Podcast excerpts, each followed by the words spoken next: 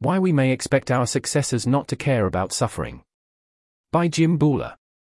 Summary. Some values are less adapted to the biggest potential futures than others, see my previous post, in the sense that they may constrain how one should go about colonizing space, making them less competitive in a space expansion race. The preference for reducing suffering is one example of a preference that seems particularly likely to be unadapted and selected against. It forces the suffering concerned agents to make trade offs between preventing suffering and increasing their ability to create more of what they value. Meanwhile, those who don't care about suffering don't face this trade off and can focus on optimizing for what they value without worrying about the suffering they might, in, directly cause. Therefore, we should, all else equal, expect the grabbiest civilization's agents to have relatively low levels of concern for suffering, including humanity, if it becomes grabby. Call this the upside focused colonist curse, UCC. In this post, I explain this UCC dynamic in more detail using an example. Then, I argue that the more significant this dynamic is, relative to competing others, the more we should prioritize S risks over other long term risks, and soon. Heading The humane values, the positive utilitarians, and the disvalue penalty. Consider the concept of disvalue penalty. The subjective amount of disvalue a given agent would have to be responsible for in order to bring about the highest subjective amount of value they can. The story below should make what it means more intuitive. Say there are only two types of agents. Those endorsing humane values, the HVs, who disvalue suffering and value things like pleasure. The positive utilitarians, the PUS, who value things like pleasure but disvalue nothing. That's the end of that list. These two groups are in competition to control their shared planet, or solar system, or light cone, or whatever. The HVs estimate that they could colonize a maximum of some high number of stars and fill those with a maximum of some high number units of value. However, they also know that increasing their civilization's ability to create value also increases S risks, in absolute. They, therefore, face a trade off between maximizing value and preventing suffering, which incentivizes them to be cautious with regard to how they colonize space. If they were to purely optimize for more value without watching for the suffering they might, directly or indirectly, become responsible for, they predict they would cause X unit of suffering for every 10 units of value they create. This is the HV's disvalue penalty x 10, which is a ratio, a high ratio means a heavy penalty. The PUS, however, do not care about the suffering they might be responsible for. They don't face the trade off the HVs face and have no incentive to be cautious like them. They can, right away, start colonizing as many stars as possible to eventually fill them with value, without worrying about anything else. The PU's disvalue penalty is zero. There's an image here, check out the original post. Image 1. Niander Wallace, a character from Blade Runner 2049 who can be thought of as a particularly baddie PU. Because they have a higher disvalue penalty, incentivizing them to be more cautious, the humane values are less grabby than those of the PUS. While the PUS can happily spread without fearing any downside, the HVs would want to spend some time and resources thinking about how to avoid causing too much suffering while colonizing space and about whether it's worth colonizing at all, since suffering would hurt their total utility. This means, according to the Grabby value selection thesis, that we should, all else equal, expect PU-ish values to be selected over HV-ish values in the space colonization race. Obviously, if there were values prioritizing suffering reduction more than the HVs, these would be selected against even more strongly. This is the upside-focused colonist curse, UCC the concept of disvalue penalty is somewhat similar to that of alignment tax. The heavier it is, the harder it is for you to win the race.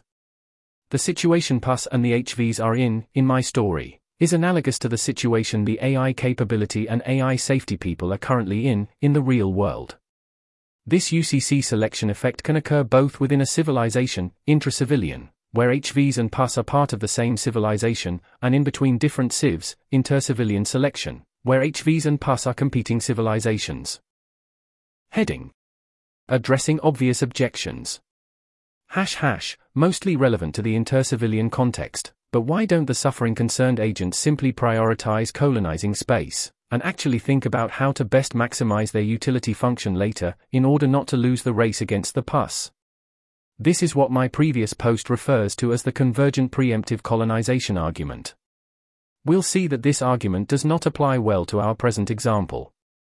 See Shulman 2012 for an example in which the argument works better.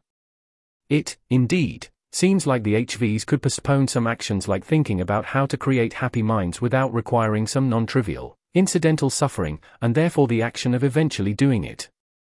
However, here's a list of bullet points. This, of course, conditions on them being patient enough. They can't similarly delay reducing all kinds of S risks. The idea of prioritizing space colonization and postponing suffering prevention may be highly similar to that of prioritizing AI capabilities and postponing AI safety. Once the former is prioritized, it may be too late for the latter. A few examples. They can't delay preventing disvalue from conflict with other agents, see Clifton 2019, Sandberg 2021. They need to think about this before meeting them, so they'll spend time or resources thinking about this instead of colonizing sooner or faster. They also can't delay preventing suffering subroutines or simulations, see Tomasik 2015, that might be instrumentally useful during the colonization process. They also need to think about this beforehand. The HVs should be more concerned, relative to the PUS, about the possibility of their values drifting or being hacked by for example, a malevolent actor, since this might result in hypercatastrophic near misses, see Tomasik 2019, Leach 2022, from their perspective. The HVs have more to lose than the PUS, such that they would want to spend time and resources on preventing this early on. In our current world, concern for suffering seems to correlate with skepticism and uncertainty regarding the value of colonizing space. This correlation is so strong that it might be hard to select against the latter without selecting against the former. And while this might seem specific to today's humans, it is arguably a tendency that is somewhat generalizable to our successors and aliens. The HV's concern for suffering may very well be asymmetric on the action emission axis, such that they are more worried about the suffering they might create than the suffering they might prevent, making them less bullish on space colonization. That's the end of that list. Note that all those points are disjunctive. You don't need to buy them all to agree with my general claim. Mostly relevant to the intra-civilian context, but why don't the suffering concerned agents try to join the PUS in their effort to colonize space, and push for more cautiousness instead of trying to beat them? They will likely try that, indeed. But we should expect them to be progressively selected against since they drag down the PU project. The few HVs who might manage not to value drift, and not to get kicked out of the group of PUS driving colonization efforts are those who are complacent and not pushing really hard for more cautiousness. Subheading If the upside focused colonist curse is real, then so too is the selection effect against anything that differs from, let's just grab as much as possible and nothing else matters. Yes, that is, technically, true. However, the selection effect against concern for suffering, disvalue seems much stronger than the selection effect against PU-ish values. In fact, Carl Shulman, 2012, argues that the selection effect against PU-ish values is very small. And although I find some of his assumptions poorly backed up, I think the considerations he raises make a lot of sense. Disvaluing something, however, seems to be a notable constraint, especially when this something is suffering, that is, a thing that might be brought about for quite a few different reasons. See my response to the first objection. Value systems that demand the minimization of suffering seem therefore more likely to be selected against. There's an image here, check out the original post. Figure 1. Vague illustration of my intuitions regarding how grabby different moral preferences are. Heading. Potential implications. I think I have demonstrated that the biggest futures correlate with negligible concern for suffering, that is, that UCC is a thing, all else equal. Obviously, all else is probably not equal.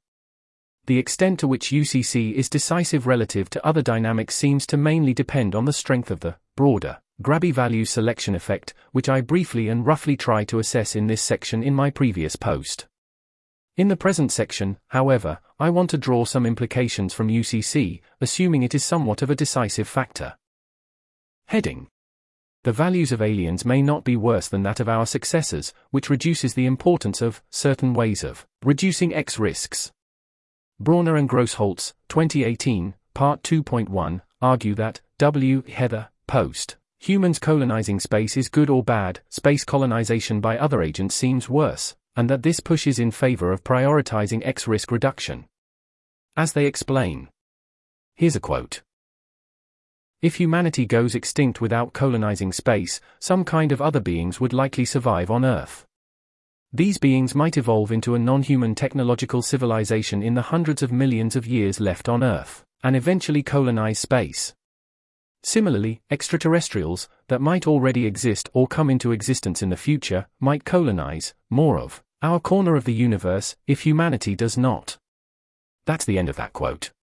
They then claim that our reflected preferences likely overlap more with a post human civilization than alternative civilizations. While this seems likely true in small futures where civilizations are not very grabby, the grabby value selection thesis suggests that the grabbiest civilizations converge on values that are particularly expansion conducive. More specifically, UCC suggests that we should expect them to have little concern for suffering, independently of whether they are human or alien. Therefore, it seems that Brauner and Grosse-Holz's claim is false in humanity's biggest futures, conditional on 1. Sentience is a convergent feature among different civilizations, such that there is no strong evidence to assume grabby aliens are less likely than grabby humans to value things like pleasure. 2. Us, people considering this argument, being impartial, see MacAskill 2019. We don't make arbitrary discriminations like, dis, valuing X more on the sole pretext that X has been caused by humans rather than by other agents. While I 100% endorse number 2, number 1 does not seem necessarily obvious, which means that Brauner and Grosse-Holz, 2018, Part 2.1, above argument still holds to some extent. All else equal, grabby humans might be somewhat more likely to spread things like pleasure than the average grabby alien civilian. Moreover, even assuming the grabbiest aliens and the grabbiest humans have very similar values, one may argue that it is still preferable not to wait for aliens to spread something potentially valuable that humanity could have spread sooner, assuming the expected value of humanity's future impact is positive. The importance of this consideration depends on how delayed the colonization of our corner of the universe is, in expectation, if it is done by another civilization than humanity. However, I think UCC may seriously dampen the importance of reducing X risks. In expectation, grabby humans and grabby aliens still seem somewhat likely to create things that are similarly dis-valuable, which assails quite a big crux for prioritizing some X risks. See Guthman 2022, Tomasik 2015, Aird 2020. Heading Present long-termists may have a strong comparative advantage in reducing S risks. This one is pretty obvious. We've argued that in the worlds with the most stakes, upside focused agents are selected for such that we should, all else equal, expect, or act as if, those who will control the corner of our universe to care about things like pleasure much more than about suffering. In expectation, this means that while we can, to some extent, count on our descendants and or aliens to create things that we, or our reflected preferences, would find valuable, we can't count on them to avoid S risks. While S risks are already highly neglected considering only present humans, see Baumann 2022. GLAW 2023, this neglectedness may very well notably increase in the far future. And I doubt that any long termist thinks the importance and tractability of S risk reduction are low enough, see, for example, GLAW 2023 for arguments against that, to endorse not doing anything about this expected increased neglectedness. Therefore, long-termists might want to increase the extent to which they prioritize reducing S risks in long-lasting ways, by for example, coming up with effective safeguards against near misses to spare upside-focused AIs the high opportunity cost of preventing suffering. As a side note, I haven't yet really thought about whether, or how, the upside-focused colonist curse consideration should perhaps change S risks researchers' priorities, see, for example, the research agendas of CLR and CRS, but that might be a promising research question to work on. Heading Conclusion To the extent that UCC is a likely implication of the grabby value selection thesis, it seems almost trivially true. However, I am deeply uncertain regarding its significance, and therefore whether it is a strong argument for prioritizing S risks over other long term risks. Is there any crucial consideration I'm missing? For instance, are there reasons to think agents or civilizations that care about suffering might, in fact, be selected for and be among the grabbiest? How could we go about Fermi estimating the strength of the selection effect? Thoughts are more than welcome. Also, if UCC is decisively important, does that imply anything else than today's long termists might want to prioritize S risks? What do you think? More research is needed, here. Please, reach out if you'd be interested in trying to make progress on these questions. Heading Acknowledgement. Thanks to Robin Hanson, Maxime Riché, and Anthony DiGiovanni for our insightful conversations around this topic.